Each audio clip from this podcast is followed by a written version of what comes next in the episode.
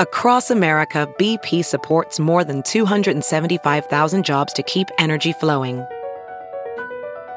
Jobs like updating turbines at one of our Indiana wind farms and producing more oil and gas with fewer operational emissions in the Gulf of Mexico. It's and, not or. See what doing both means for energy nationwide at bp.com slash investing in America. Get down, boogie, oogie, woogie.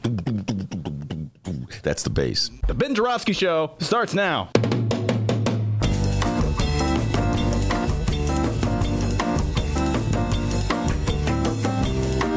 It is Friday, November 1st, and live from the Chicago Sun-Times Chicago Reader Studio on Racine Avenue, this is the Ben Joravsky Show.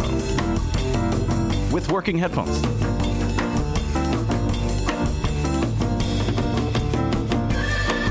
Today on the program, it's another Rummana Rundown with Sun-Times editor Rummana Hussain, state rep candidate Ken Mejia Beal, and it's the return of the Illinois political know-it-alls, Jacob Kaplan and Dan Pogorzelski.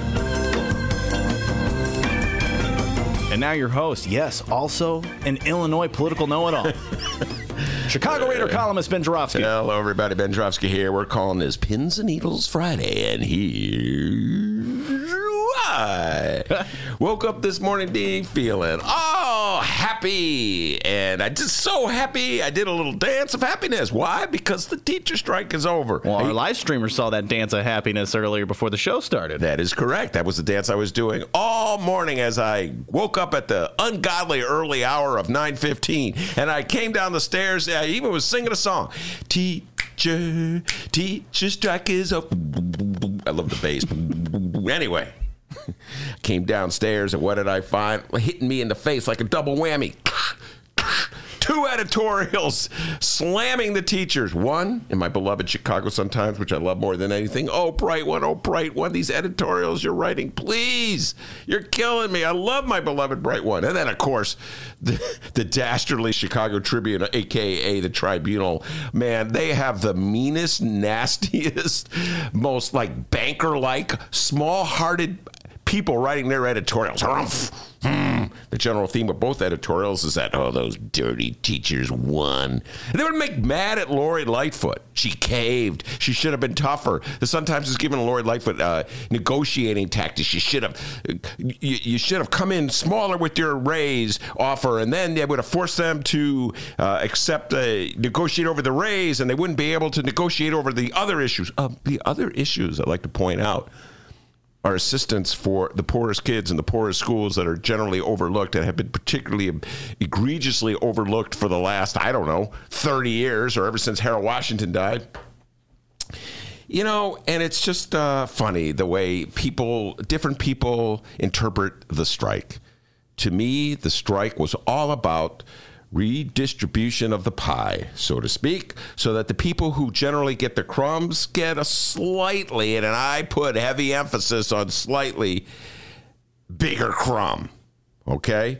And uh, I was so upset, D, by these editorials I read. I was so upset by the rewriting of what just went down for the last, I don't know, what has it been, uh, two weeks or so, that I started, you know how I get, I get all red in the oh, face, yeah. and I'm fuming, and I'm ranting, and I'm raving, and I'm like, just like my, yeah.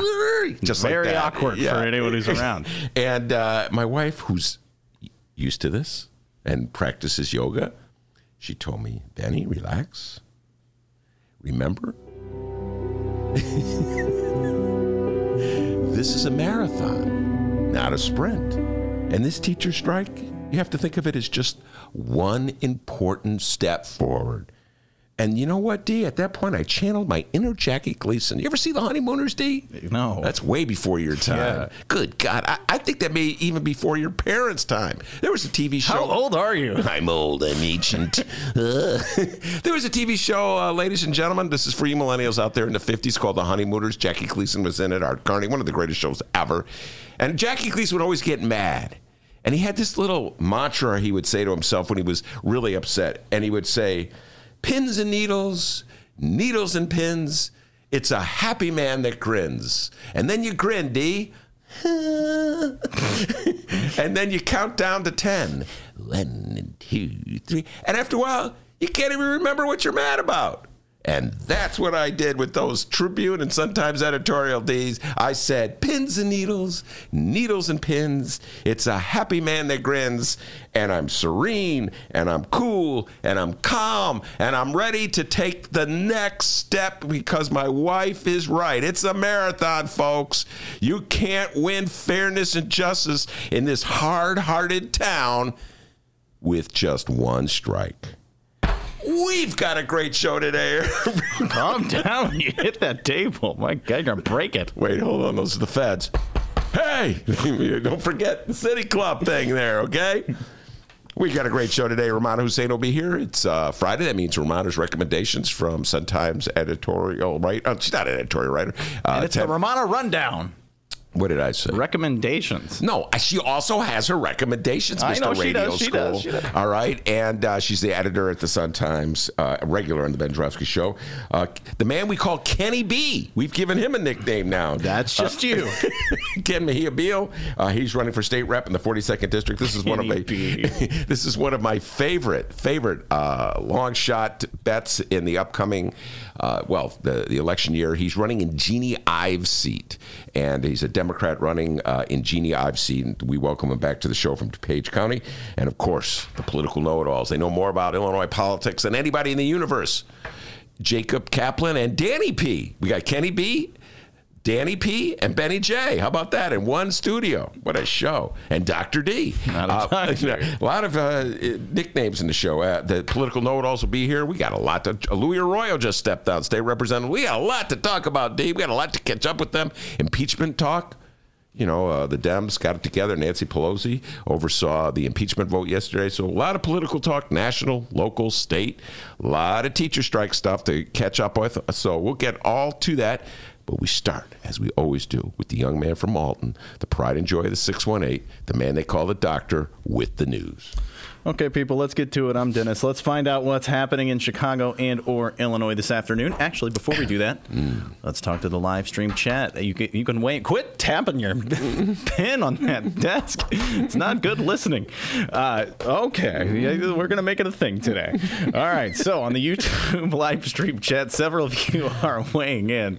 Uh, let's see. Oh, Barry knows what you're talking about. To the moon, Alice. Yes, Barry, God bless you. Somebody who remembers the honeymooners. What a great show. Get, send Barry something, steak knives or something, all right? Barry, we're not sending you anything. Thank you for listening, though. You're awesome. All right. So, yes, the Chicago teachers' strike is over. The kiddos are back in school. But before we put a button on this whole thing and go over the final details, we got to talk some statewide news. And we got to talk about the latest updates on Arroyo Gate. For those who may not know, earlier in the week, Luis Arroyo. Earlier in the week, and in typical Illinois fashion, another one of our politicians' hands was caught in the cookie jar. And you know, if we had to come up with a flavor of that cookie, I would say corruption crunch Yeah, would be an appropriate one. Uh, yeah, not a cannabis crunch. Corruption. Hey, come on, pothead. Let's do the news. Oh, sorry. On Tuesday, Illinois Democratic State Rep Luis Arroyo was charged with allegedly offering a state senator who was wired with a mic $2,500 a month in bribes to support electronic sweepstakes uh, related legislation. Just for the record, Arroyo, dude, if you would have uh, offered me $2,500 a month, I would have kept my mouth shut, dude, all right? I would have thrown that wire in the garbage. Live like a king off $2,500 a month. Now, throughout the week, that's true. Uh, well, well, yeah, whatever. Go. Continue. I, am a single man. I live like a king off 2500 a month. Throughout the week, allegedly turned into, eh, more than likely, and several of his political colleagues suggested that he resign from his state rep position. Well, the following comes from the Chicago Sun-Times. Jon Seidel and Tina Sfondeles. Embattled state rep Luis Arroyo has resigned just hours before a House committee was to try to force him out. He resigned in a letter addressed to the long, long, long, long, long time Democratic House Speaker Michael Madigan. Madigan has responded with a letter of his own, but before we read some of that, Ben Joravsky, on a scale of 1 to 10, 1 being the least, 10 being the most, How surprised are you by the resignation of Luis Arroyo today? And uh, did you win any bets on the uh, over under with this announcement? I did not win any. I did not make any bets, believe it or not. That was, you know, you, you would think I would have made a bet. And if I hadn't been so distracted by the Chicago teacher strike, I probably would have made a bet, probably with one of the know it alls who are coming in today. By the way, another know it all, the Northwest Side know it all, Dave Feller, has already announced he's running for that race. So a lot of know it alls in that area. I was surprised that he, um, he bailed. Generally speaking, this has been explained explained to me that uh, politicians who were caught up in corruption scandals who have been indicted, they hold on to their seat as long as they can because they want the do, re, me. Get it, D? Do, re, me, as in money, money, money. So, uh, you know, you want the money. Uh, you don't want to give up the money uh, when you have to pay your lawyer. So I was a little surprised that he stepped down.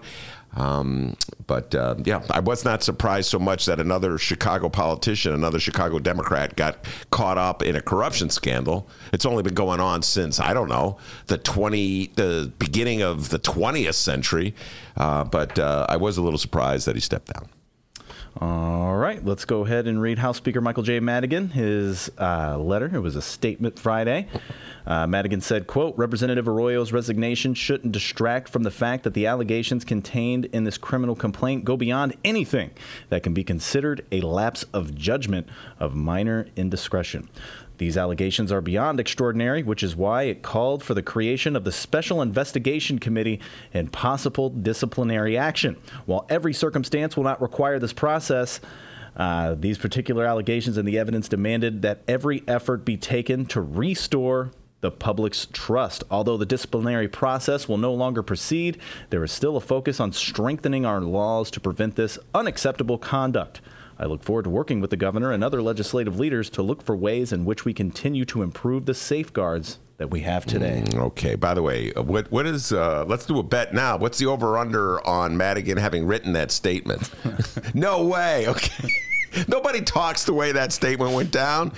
Uh, it's one of my favorite little uh, side topics. It was well worded. Yeah. No. Well, I mean, I, am not saying that his publicist can't write. Steve Brown, excellent writer. Okay, so uh, somebody wrote that. Stat. I know that Michael Joseph Madigan did not write that. Uh, and uh, but uh, what can I t- tell you, D? Everybody, it's just it's just like that scene in Casablanca. You know, they're always shocked. Shocked, I tell you. Bribery in the state of Illinois. A shakedown in the state of Illinois. By the way, the, the state senator whose identity has not been officially uh, corroborated, so we don't know who the state senator is exactly, was wearing a wire because he, I assume it's a he, uh, maybe it's a she, I don't know, uh, he or she uh, was up to no good. So let's not overlook that. That's why I say, D. Oh, by the way, Dennis was joking when he would say he was taking uh, bribes. Uh, oh, he, thank you. Thank you for was joking because oh, Stop. Oh, the feds. Freaks me out every time you do that. They're coming. That City Club thing, man. They're still investigating me. God, I, am trying to think. I've I've talked to Arroyo on the phone. Good God, those feds are listening to that phone conversation right now. No, man, this this this state, the the culture of corruption in this state, the mentality of corruption in this state is just so deep. It's so fixed, it, and then city as well. Just the attitude. I mean, just if I could tie the two stories together, the attitude that uh, uh, that's been expressed about the teachers, like the teachers won because they crushed Lori. It's like this fight, like this pit. They're in a fight. It's Stacy Davis Gates and Lori Lightfoot are in a pit and they're fighting, and Stacy won. And so all like the people who wanted Stacy to lose are really upset. I got news for you, folks. It's the same old corrupt system that went down before. It's like most, so much of our money that we send uh, for uh, uh, the public schools goes to pay off the the the uh, the loans that we had to take out to pay our basic obligation. So much of it gets siphoned off and diverted to pay for all these TIF scams and deals. And uh, you know what I mean? But no, they're fixated on this fight in the middle of a pit between Lori Lightfoot and Stacy Davis Gates. Who won the fight? And the, the people who wanted Stacy to lose are mad at Lori because what? She wasn't dirtier in the fight?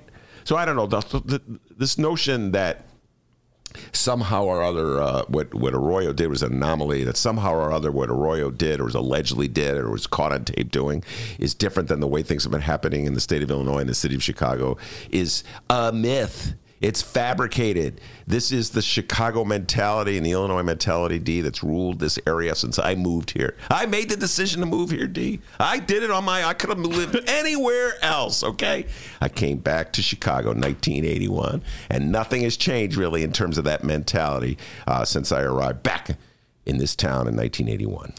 We're moving on here. After 11 long days of bargaining, six days of Ben Joravsky Show coverage, and roughly 20 audio clips. Social workers, psychologists, counselors. Um,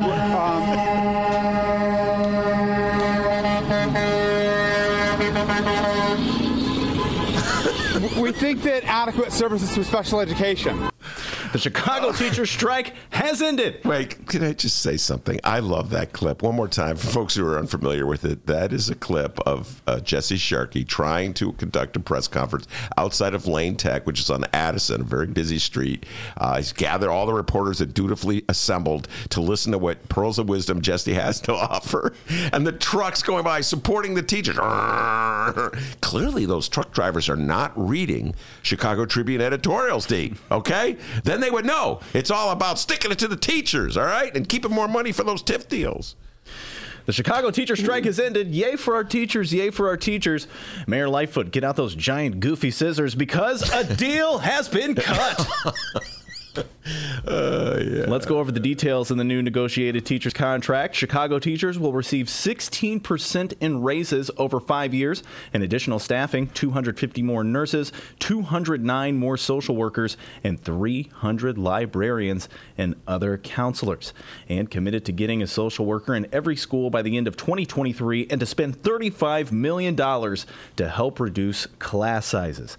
Uh, Chicago Mayor Lori Lightfoot, well, she got what she wanted as well a five year contract, and let us not forget, a 75% decrease of stress and anxiety on both parties. My God, this thing got tense. Yeah, it did. It did.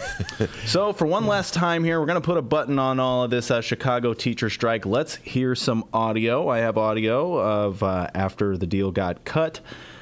Uh, let's see here. I got a little bit of Lori Lightfoot.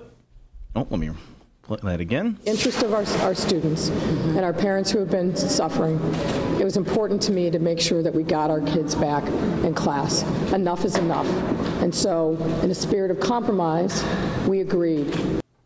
In the spirit of compromise, we agree. That was the big deal. But by the way, I was the one who cut that deal right here on the Ben Joravsky It was show. you. Remember, it was me. Remember, uh, just to remind everybody, uh, I woke up yesterday at the ungodly hour of 10, I think it was, and I learned that they were a dispute. The teachers wanted all 10 days uh, that they were out, they were striking. Uh, they wanted to pay for all 10 days, and Lori Lightfoot's uh, sum, uh, summoning her inner Tribune editorial board said, harumph, no way. And so I said, well, 10, 0? Why don't you guys compromise on five? And about what? An hour later, oh uh, Dennis God. broke the news. Breaking news, uh, and they had compromised on five. So there you go. It's a compromise. That's how you do it in negotiation. you're putting yourself in this corner where people are going to ask you to run for mayor. You know that, right? Dude, I couldn't get the ballots. First of all, if you run for mayor, you got to get up early to meet people at the you know CTA stops. And who, could you imagine me getting up early? Oh God, I don't want to talk. It's too early. By the way, Dennis and I just CTA triggered it.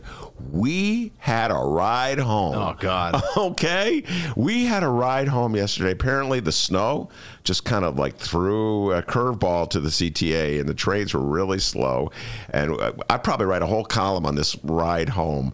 But the part of the ride that was really illustrative about the way people in Chicago behave sometimes. D was we're on the uh, the brown line now, folks. We've talked about this many times. The blue line is like for poor people. The brown line is for rich people. And since Dennis and I are fabulously wealthy podcasters, that's we, correct.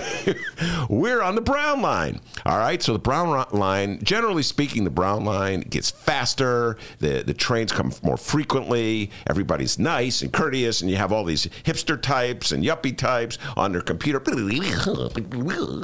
And uh, that's what that sounds like. the, by the way, blue guys. line, you know, it's like a little late. You know, know where it's going to come again. It's throngs of people always because waiting for the next train, uh, anxiously worried that they're going to miss their stop, etc. You know, it's the two sides of Chicago, folks. It's like the North Side schools got money for their kids. The South Side schools don't have money for their kids. It's so illustrative of everything that was at at issue in this strike. Anyway. But the, the because of the uh, storm, the brown line was really running slow, and that threw that threw the brown line customers for a loop. There were throngs of them on every station. Remember, D? And they were all wanted to get on this train but there was no room for him. And the poor woman conductor was trying to tell him, there's four trains behind us. Remember, she counted it down, D? One, two, three, four. And all these hipster types with their headphones on. What, what do you think they were listening to, by the way? Oh, obviously, they were listening to the Ben Joravsky There show. you go. There you go. They, they, like, they can't hear or whatever. They, they feel entitled. No, we're getting on this train anyway. Thing was like sardines in that train. They were man. listening to chain smokers. They were. That's what they were listening.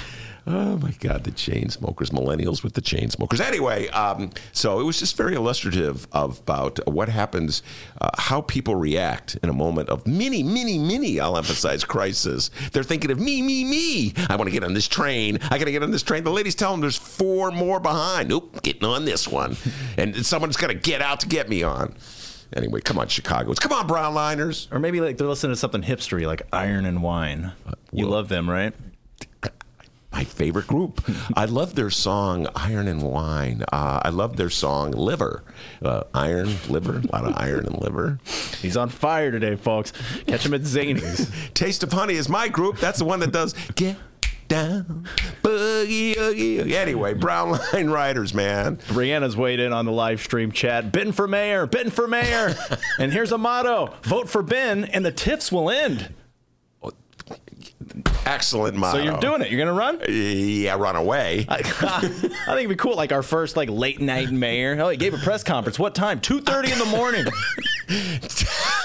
I'm at my best at 2:30, man. I, I have to uh, hold back. A lot of times I call poor Dennis, man. He's got to put up with me. I'll be like 10:45. I call. Oh, D, is it too late? no, you, you're polite now. You text me first. Are you up? Yeah, because in the old days I would just call them, and, and guests too.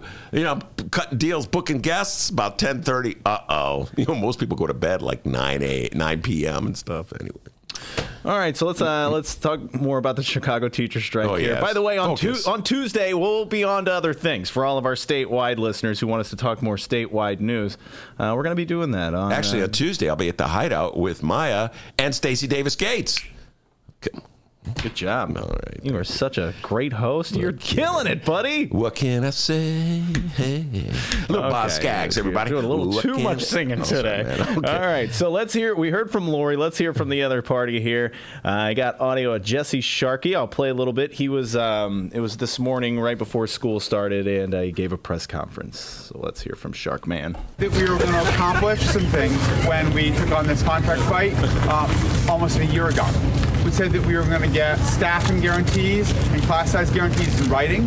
We said that we were going to lift the wages of the lowest paid workers in CPS. We said that we were going to address many of the working and learning conditions in schools. Um, we accomplished those things. Did we accomplish every single thing? No. But I can, I can say that we moved the just that we moved the needle on educational justice in the city and we're proud of that. And we know that we accomplished it because people took a sacrifice. Uh, we lost more than a week's pay for this strike, um, but we um, but we can hold our heads high because we because we accomplished something meaningful.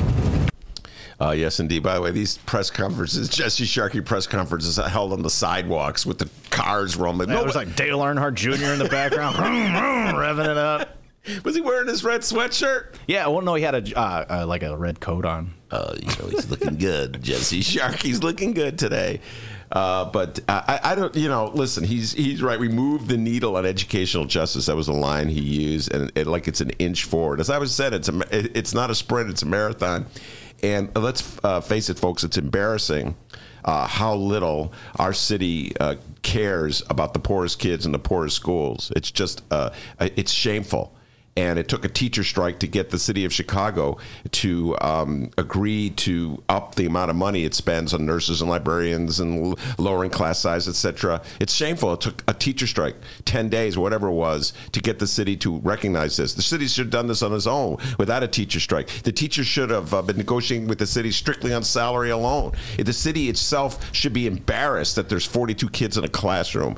Instead, we had this strike, and when it's all over, the editorial boards are blasting the teachers for having demanded things like lower class size, and they're blasting Lori Lightfoot for conceding.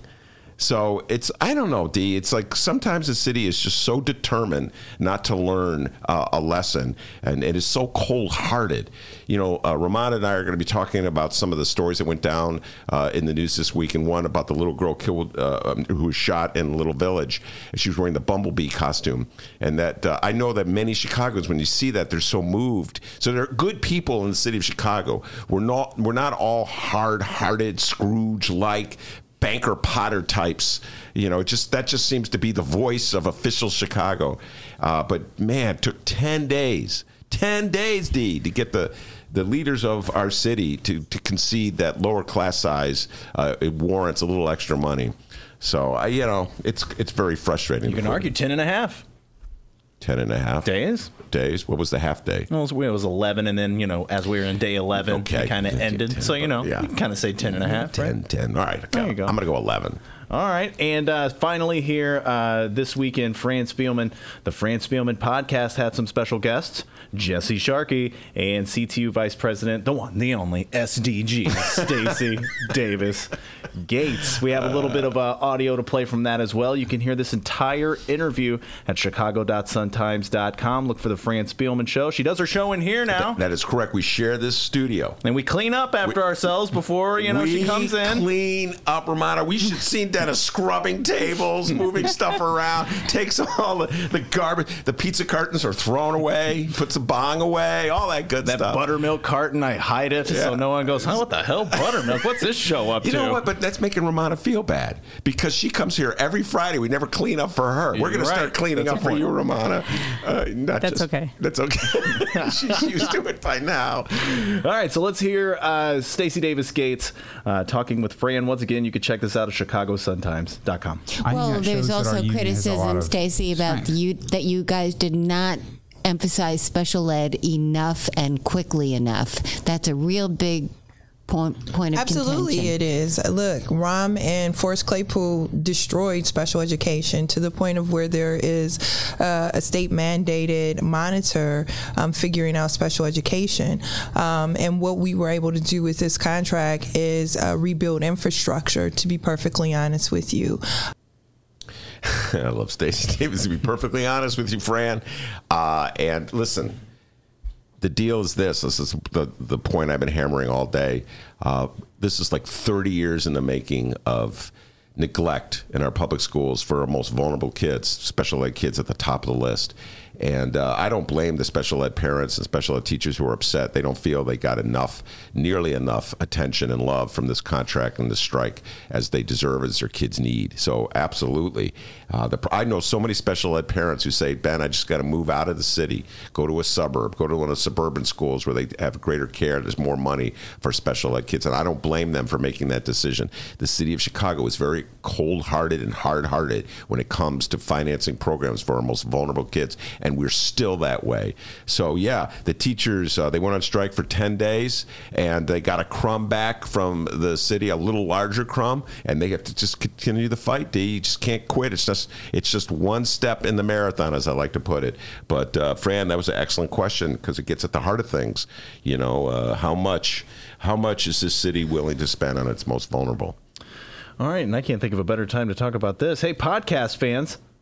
The Sun Times political web series, The Fran Spielman Show, is now available as a podcast. That's right. That audio you just heard from Stacy Davis Gates and Jesse Sharkey, that is this week's Fran Spielman Show. There's like 30 more minutes where that came from, guys.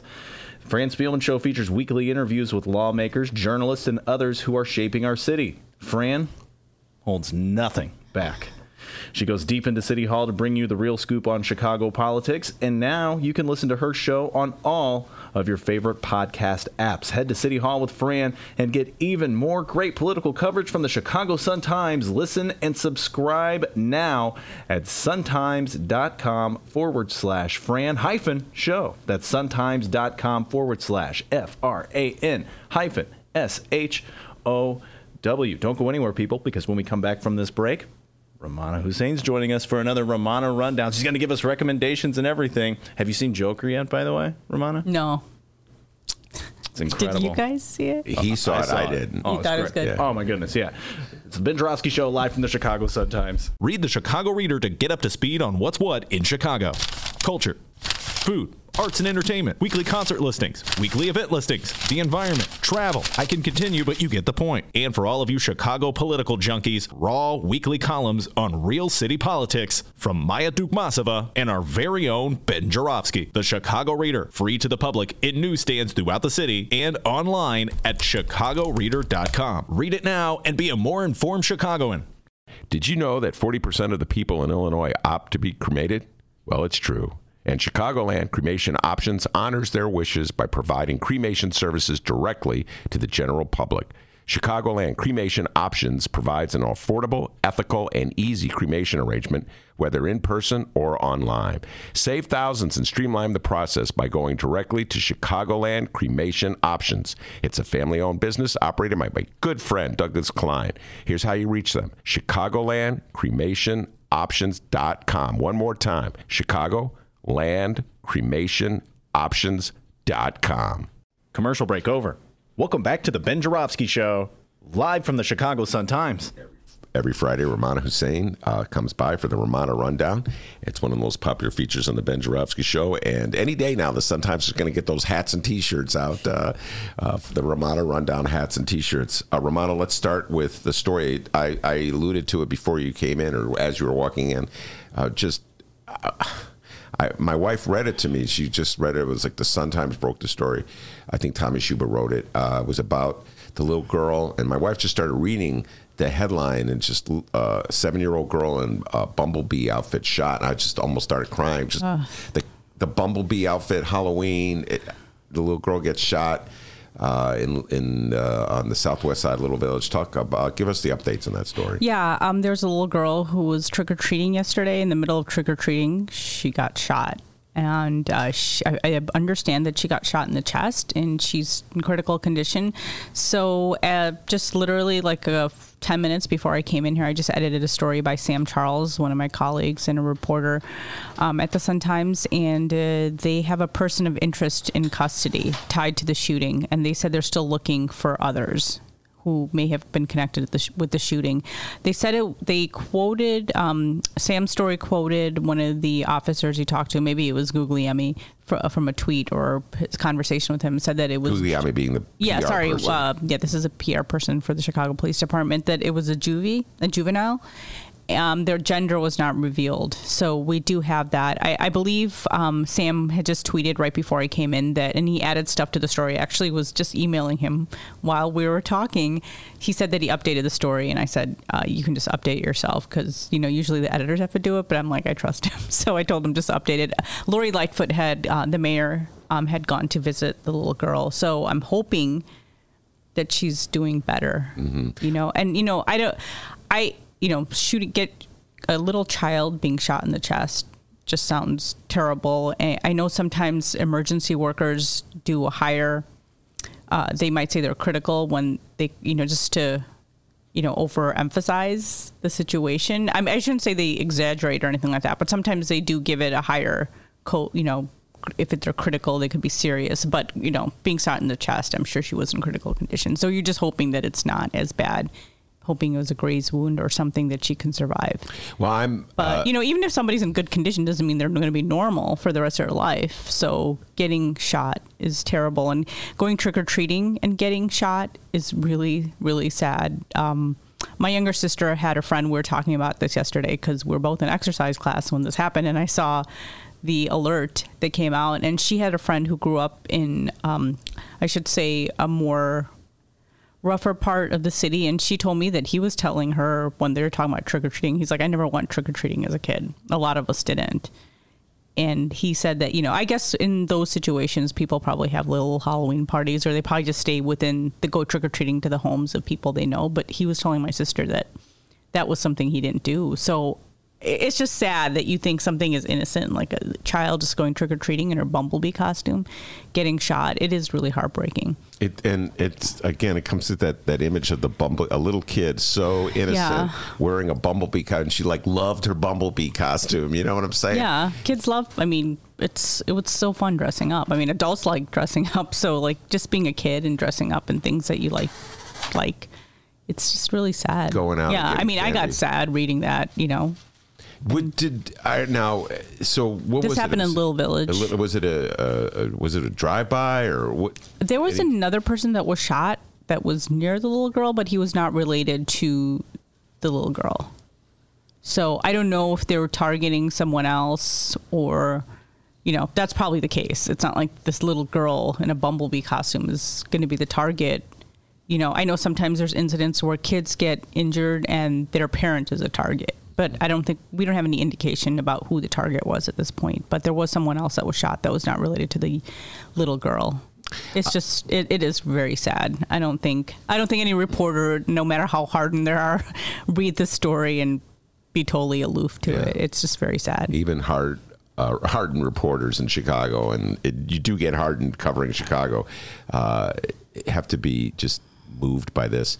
Uh, and just just to remind everybody, Rummana Hussain, before she was uh, uh, an editor here at the Sun-Times, covered the uh, criminal courts building in Chicago for many years, so she knows a thing or two about uh, how cases are prosecuted. All right, so when when you said that there's a person of interest and it's a juvenile, what does that mean in terms of prosecution and going forward? Well, right now they're probably questioning this person. This person has not been charged yet. So they said, um, you know, sometimes they're careful with the wording. They said a person of interest. Now, what does that mean? Like, they're not a suspect yet. You know, so it could be that they're just questioning the person. Sometimes people get questioned and they get released. So if it is someone that they suspect committed this shooting or was tied to the shooting in any way, um, they have about 48 hours to charge this person with a crime. But we don't know right now. Sometimes they could question someone. They say it's a person of interest and that person is released mm-hmm. because maybe A, they don't have enough evidence or this person really wasn't involved with it. But it seemed like the police pretty early on said they knew who you know this person was or i don't know if it meant the person who pulled the trigger or like people connected to the shooting. So they are still looking for people. And just because you didn't pull the trigger if you are the getaway driver in a shooting or you gave the gun to someone and you're connected to it you can still be charged with you know um, aggravated battery or attempted murder you know depends on what the situation is Uh, and the fact uh, that the person of interest is a, a juvenile. So again, it's just a person of interest. I'm just reiterating what uh, Rummana just said. So we don't know if uh, he or she will be charged. But if he or she is charged as a juvenile, what does that mean? Well, if they're charged, so you can be 16 or 17 and still be charged as an adult.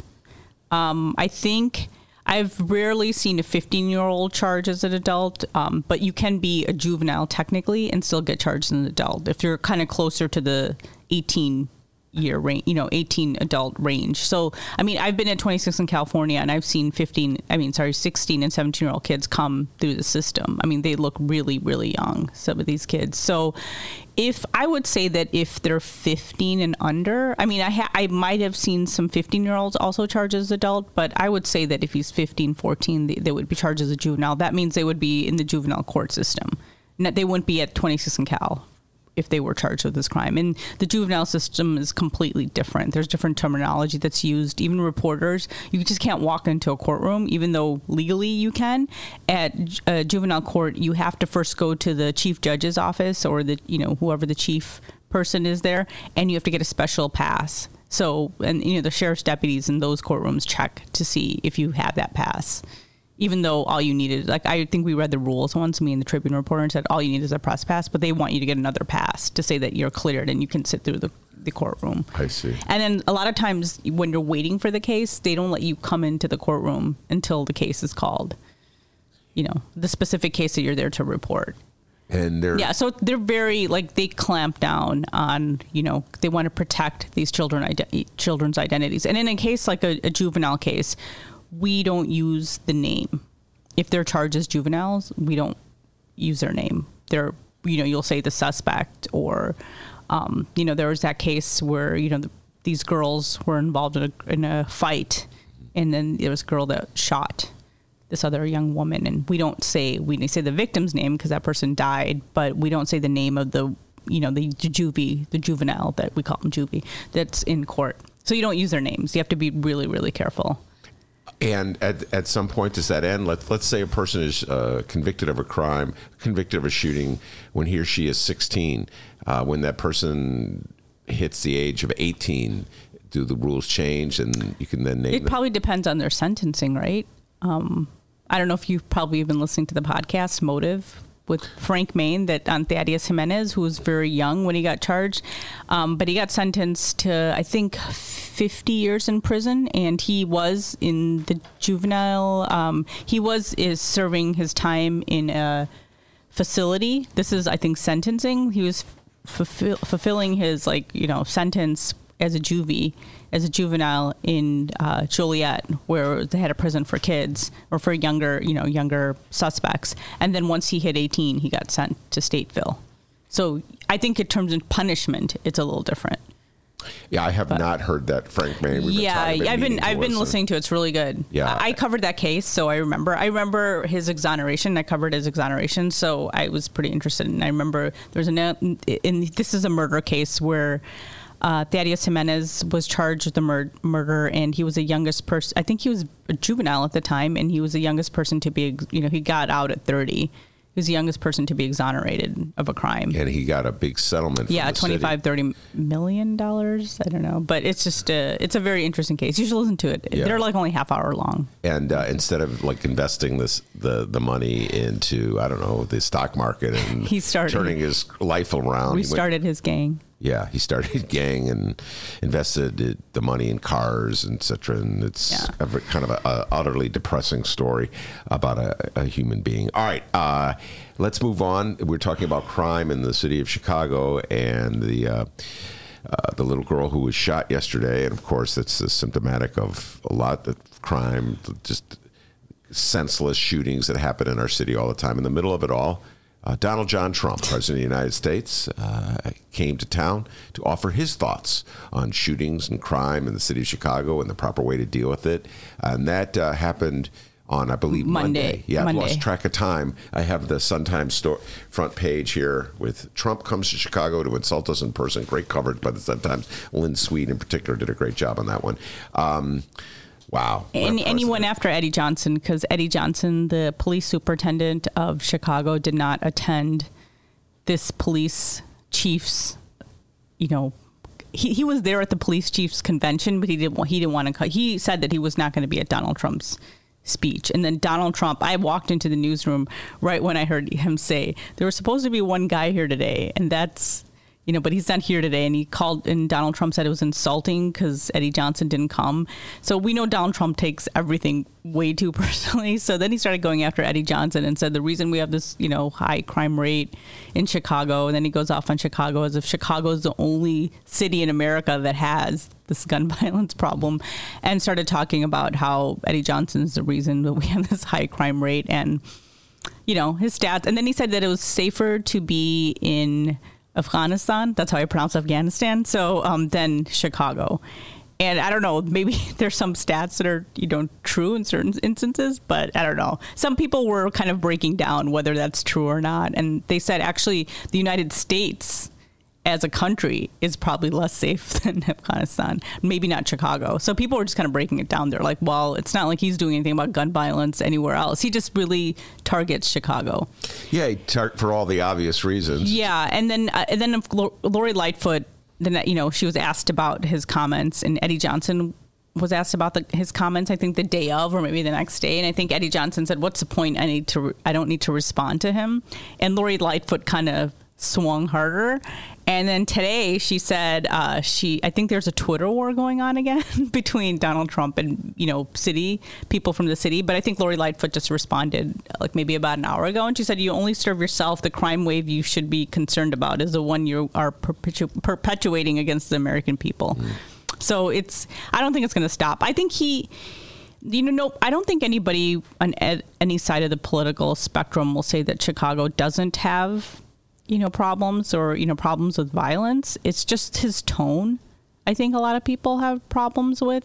It's his tone. It's just, it just, I don't know. If you were watching that speech, it was like, it was a little weird. Well, he clearly doesn't care about the violence in the city of Chicago. He's using it as a political prop. And I don't know. Whack Democrats. I think a lot of people would say it's there's a lot of like racial it, tones to his Yeah, like you know um yeah i mean it, it's it's i think that's what a lot of people of color would say i mean I, I just felt like saying like just me as as a person of color i don't know if i'd want to be at that you know speech i can say that i mean i'm a reporter but I, I mean, why would Eddie Johnson want to be there?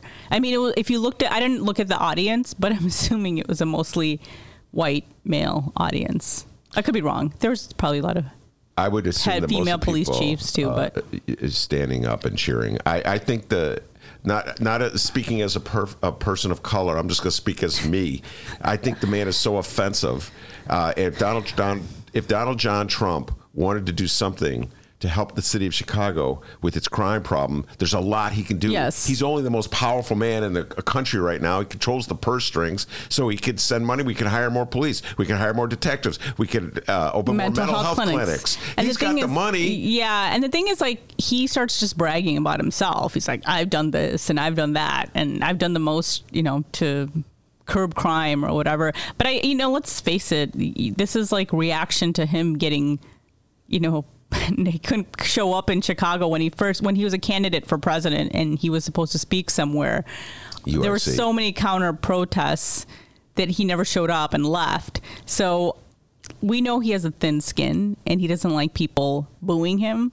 So I think this is just a reaction to that. I mean, he didn't. I think someone said that today that he said he's going to move to Florida because Yes. he doesn't feel like he's being treated fairly, maybe in DC. And I don't know if you watched the World Series.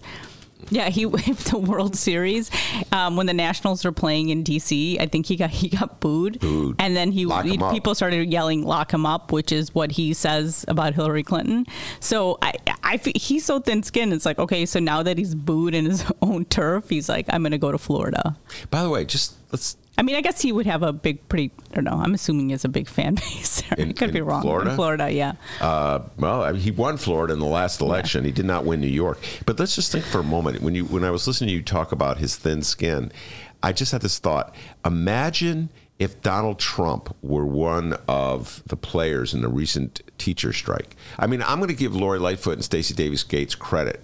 They refrained from sort of the antics that Donald Trump does. Just Donald Trump would have had the nickname for what. Oh, yeah, he- yeah. he would have been a nickname. He'd have been slamming that person uh, on social media, on his Twitter account, left and right. At least, I mean, it was a it was a it was a tough battle between uh, these uh, two uh, very uh, uh, Strong, strong-minded personalities, personalities, Stacy Davis Gates and Lori Lightfoot. I always say them, and poor J- Jesse, Jesse Sharkey, Sharkey. gets lost in the. Uh, I am the president. Yeah, okay. uh, anyway, uh, but um, it was this really tough battle between uh, the mayor's allies and uh, the teachers.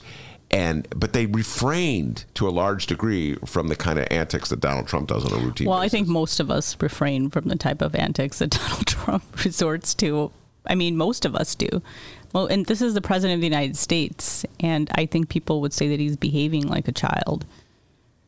I think some children are more mature than Donald Trump. Yes. Sorry that I'm editorializing, but I think it's true. You're allowed to editorialize on the Ben I know, show. I know, but I'm still I'm still paranoid. But I, I think people know that I'm not really gonna. Let I think ju- people see me walking down the street. Nobody's gonna confuse me for a MAGA. And let me just say this about Rummana Hussain. I've been advocating this for at least three years. The woman should have a column. That's I say it over and over again because she's got a lot of yes. Robert Mueller agrees with us, uh, and so you don't have to worry about those things anymore. Um, all right, uh, yeah. Donald Trump is a baby, and he gives. When I say that, he gives babies bad names. Well, they do it in London. Remember, they have the Donald Trump baby, Yeah, like they- the little like float, the pl- blimp or whatever it's called. It's And then the irony, uh, we we had a gentleman on uh, who lives in England yesterday. He was talking about British politics. Boris Johnson, the current prime yeah, minister. he's kind of a Trump, a British Trump. Yeah. You know, same disheveled hair and look. I mean, I'm just saying, like superficially, you just look at him and you're like, he's Donald Trump Jr. yeah, he's. Uh, I mean, not Donald Trump Jr. because there is a Donald Trump Jr. a He- this Trump is a British, British. Uh, he's kind of like a, um, I guess, what what do they call it? A doppelganger. Yes, very good man. You're- yeah, that's exactly what. Well, remember on Facebook when a couple of years ago they had doppelgangers, like who's your doppelganger? And me and my sister and friends were all laughing because everybody like picked like a model or actor for them, and I'm like, we're all like, everybody thinks they're so much better looking than they are. or like you don't look like that person. There- By the way, there is a guy. Uh, we're going to move to Rummana's recommendations, but uh, there the last time you recommended the Paul Rudd TV show. I dutifully watched it. Uh, I didn't watch Fell it. in love with it. Fell in love with it. uh, I did. It's embarrassing how much I enjoyed it. And I Even would- though you said it was stupid. it was so stupid. He was I- this close to being Paul Rudd for Halloween. Yeah. this close. and but there's a guy in my bowling league, not on my team, but my bowling league looks just like Paul really? Rudd. Did yeah. you tell him that? Yeah, I tell him that all the time. I go, dude, do you know you look just like Paul Rudd? And he was like, He loves it. he loves it. Matt, he's like some genius computer guy. He's like, oh, people tell me that. uh, but uh, yeah, so he does look like uh, Paul Rudd. All right, what's your Rummana recommend? Oh, Rummana, uh, did, I want to hear about the Pumpkin Festival. That's what I want to Oh, hear about.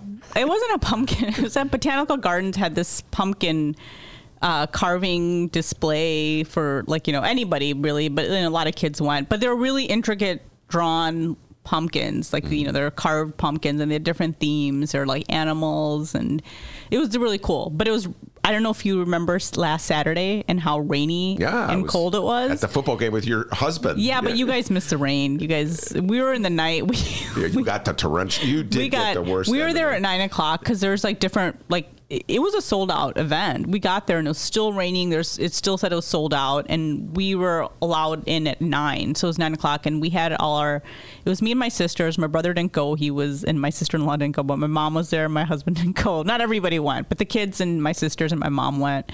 And so the kids loved it. They're all like wearing little ponchos. We're all wearing rain ponchos and we're soaked but they had they had one pumpkin that was carved like the Chicago Tribune, and they had no sun times. and it was funny because my mom was like, you know, we went in. There's like an area where you could walk in. Mom's like, hey, did you see the Tribune? They had a Tribune pumpkin, but no sun times. I'm like, yeah, don't worry, I noticed. How But Botanical a- Gardens is very cool.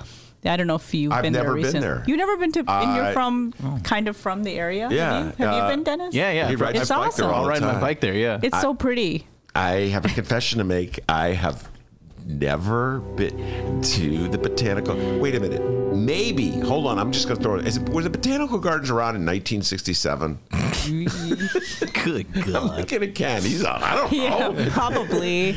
I think it's been there for a long time. It's so Because when my family first moved to Evanston way back when in the 60s, I remember we went on a drive, uh, the first up the North Shore and the, the ravines, and there was, and, and we went somewhere, and I could have been the botanical Maybe it was the Garden. Baha'i Temple. My parents were in love with the Baha'i Temple. Baha'i temples. This was beyond the I know, Baha'i temple. okay. That's when we met. So and so I could have gone, but I have no memory of the. Yeah, I think so. I'm looking it up right now. It's got to be. It Yeah, was. yeah. It, it's been there for a long We time. We went somewhere. There were flowers. It's so pretty. I hated it. oh, big fan, huh? Yeah. Flowers and I Not hated a it. flower guy, man. If you're a little kid, yeah, I could see that. But Oh, it's so God. pretty. Oh, Mom, you have why to do go we there. have to go there? You ride your bicycle. I'm I'd ride my surprised bike. you don't go. Man, that's a long ride. Dennis could do it. He's young and healthy. I, God, you know how far that is? It's, It's. I know, but you can drive. Okay, you can drive your car there, but it's really pretty. Anyway, so the kids loved it, and they had a little train thing Uh-huh. too. So like uh, we bypassed it, and my I have twin nieces who are like seven. They're like, "Wait, we didn't see it," and their their like uh, their brother and cousin saw it. So we took them back, and they live this little train track, and it's like little towns. They have a little Wrigley Field. It was really cool. That's, It's but by the way, Rummana is like the the cool aunt. You know what I'm saying? Like, you just say takes the kid to. I heard that because her husband Mick told me, yeah, Rummana's going to this pumpkin thing, and we were walking to the football game. I'm like, a pumpkin thing? Why aren't you going? He's like, I'm not going. You know, I'm going to listen to my records. And uh, but I'm like, that's the cool aunt who takes the kids. Yeah, the- I like I like I don't know. I like kids. Mick Mick will rain. It probably started raining, and he's like, "Oh, I'm not going to do anything for the rest of the day." Well- I don't, rain doesn't stop me from doing things. I still go and do things. Yeah, well, I, I'm more of an extrovert. I don't know if you noticed. all right. Now, uh, yeah, then then your husband, Yes. yeah, he, he likes to sit home and wa listen to music. I don't. That sounds like really boring. To All right, I tomorrow I will be at my friend Cap. What up, Cap? Eating chicken and pizza and watching Dolemite uh, on. yes, uh, I his- saw that last week. Mick liked it more than I did. Yeah, I like Eddie Murphy. It's kind of like a comeback, but there's some things that I'm like, oh, okay. But it's a it's a good snapshot. I didn't know this guy was. I admit, I I mean, I know I know about a young. little about black exploitation, but I never heard of this guy. Oh, I never heard of Dolemite. And I know it was real. so Oh, it's real. So I was like, oh, okay. So this guy was real. So this this show is called Dolemite. It's my name, and it's about him. And uh, it's kind of a um, commentary also on the entertainment industry and the lack of representation of African American movies and actors, and it kind of explains why black exploitation. Because you know, even within the African American community, there is debate as to whether black exploitation was a good thing or a bad thing, and you kind of know why it happened is because you know a lot of uh, a lot of the characters are stereotypes, but this was African American people taking ownership of those certain stereotypes. And so Dolemite is my name is about this. Um, I think his last name was Ray. His name was Ray Moore, and so it's about him and his like you know he was like trying to get get into the entertainment industry and he wants to make this movie and by you know if you watch the movie it's not the quality isn't great but it's oh, that's like p- putting it. that's nice. I've actually watched them in I real never- time. They're terrible. but it's like he really wanted to make a movie and it's kind of like how you know why he pushed for it and how why he wanted it and i think eddie murphy does a pretty good job well, we wesley Sli- snipes is in it and there's a lot of um um I didn't male know that. in- Yeah, well, yeah, yeah. Wesley Well, Snipes, it's got a Snipes is great like the first. All Yeah. there's What a um, great soundtrack. Key and Peele, one of Yeah. those guys that are in it. Uh, Craig Robinson's in it. Yeah, Craig Robinson. Uh, there's a lot Young. of um, who I didn't. Craig Robinson went to Whitney Young. oh I didn't know that. But Uh, and Anyway. uh, sorry, I saw it. and, she gives uh, it three and a half stars, which is pretty good. Okay, wow, four stars, three and a half stars. Uh, we will be having. Uh, uh, I'm happy to say Sergio Mims, who comes in the show, is a movie expert from Black Harvest Film Festival, and Lee Bey has agreed to do this Oh, as well. cool. And we're going to have a uh, one of our bonus discussions on uh, Dolemite and uh, black exploitation movies. It's going to be total geekdom, so we're going to have a lot of fun with that. And we're going to get you in as soon as you see it with Maureen O'Donnell. I'm throwing this out there once uh, you've seen um, Parasite. Okay. Because that movie is definitely worth taking the deep dive. It's maybe the best movie of the year, although. The doctor has given two thumbs way up to the Joker for Oh, the Joker. Joker. Oh, you want to see? I do want to see the. Joker. Yeah. I don't know if I'll love it, but um, I probably will like it. Oh, it was really good. Uh, we do have a uh, Chicago Botanical Garden. Uh, we have the info you're looking for here. Oh, right? uh, Yeah. okay. Although founded in 1890, Ben, you were like 20 back then, right? 1890. Uh, yeah, just at 20. Yep. He's really old, guys. 1890, I was 20. Yeah, I Oh, remember man, 1890 spry very well. young Ben Joravsky in Oh, 1890. Uh, although founded in 1890, uh, the Chicago Botanic Garden was open to the public in 1972. Shout out to Pat Oh, so Whalen you- for that information. Oh, wow. Maybe so. You probably I didn't there. go. I, so I have literally never. I don't know where they dragged me. The year was 1966, and I don't want to go. You're getting in the car. We're driving to the North Shore. I don't wanna. And it was like I remember that. Like, have you ever been on the ravines? It's really no Maybe joke. you're in Lake Forest or something. Could have been. I don't know. He I was never wa- 70 back then, 1967. But in, but yet I was like you know I had the mind of a ten year old. anyway, um, I, I, I, I let's set the record. I've never been to the botanical garden, so maybe I'll go. You should go. All right, I'll go with. I think you'll like I'll it. go with Mick Dumke. You Yeah, guys should field trip. That'll- You can go on a field trip. all right, uh, Rummana Hussain, thank you very much. She will not be here uh, next Friday. We're giving her the Friday off, uh, so she's going on vacation, but she'll be back the following Friday. Yes, correct? I will. Well, wherever you're going, have a great time and um, enjoy it very, very much. Rummana Hussain is our guest, and uh, the man we call Kenny B is on deck. We're going to bring him on right now. Well, right No, now, no, not right now. After this break. Yeah. I can't believe. Hey, everybody, what you're about to hear are the piano stylings of Jeff Manuel. Man, listen to Jeff go. Jeff Manuel has been playing piano around Chicago for years. He's played for conventions, for celebrities, played in basement bars with blues bands. He's played at prestigious social clubs, fine restaurants, and in the intimacy of private homes. Book Jeff Manuel at jeffmanuelpianist.com. Don't worry, I'll spell his name at the end of this commercial. You know what Chicago Magazine said? They said that Jeff Manuel is, quote, as comfortable with Chopin as he is with Cole Porter. He's excellent and his performance is joyous. He offers an elegant stream of compositions and interpretations that entertains the mind but won't hurt the ears. To hear more of Jeff Manuel's work and to book Jeff for your next event, go to jeffmanuelpianist.com. I'm going to spell it out for you, people. J E F F M as in Mary, A N as in Nancy, U E L P I A N I S T dot com. Take it away, Jeff Manuel.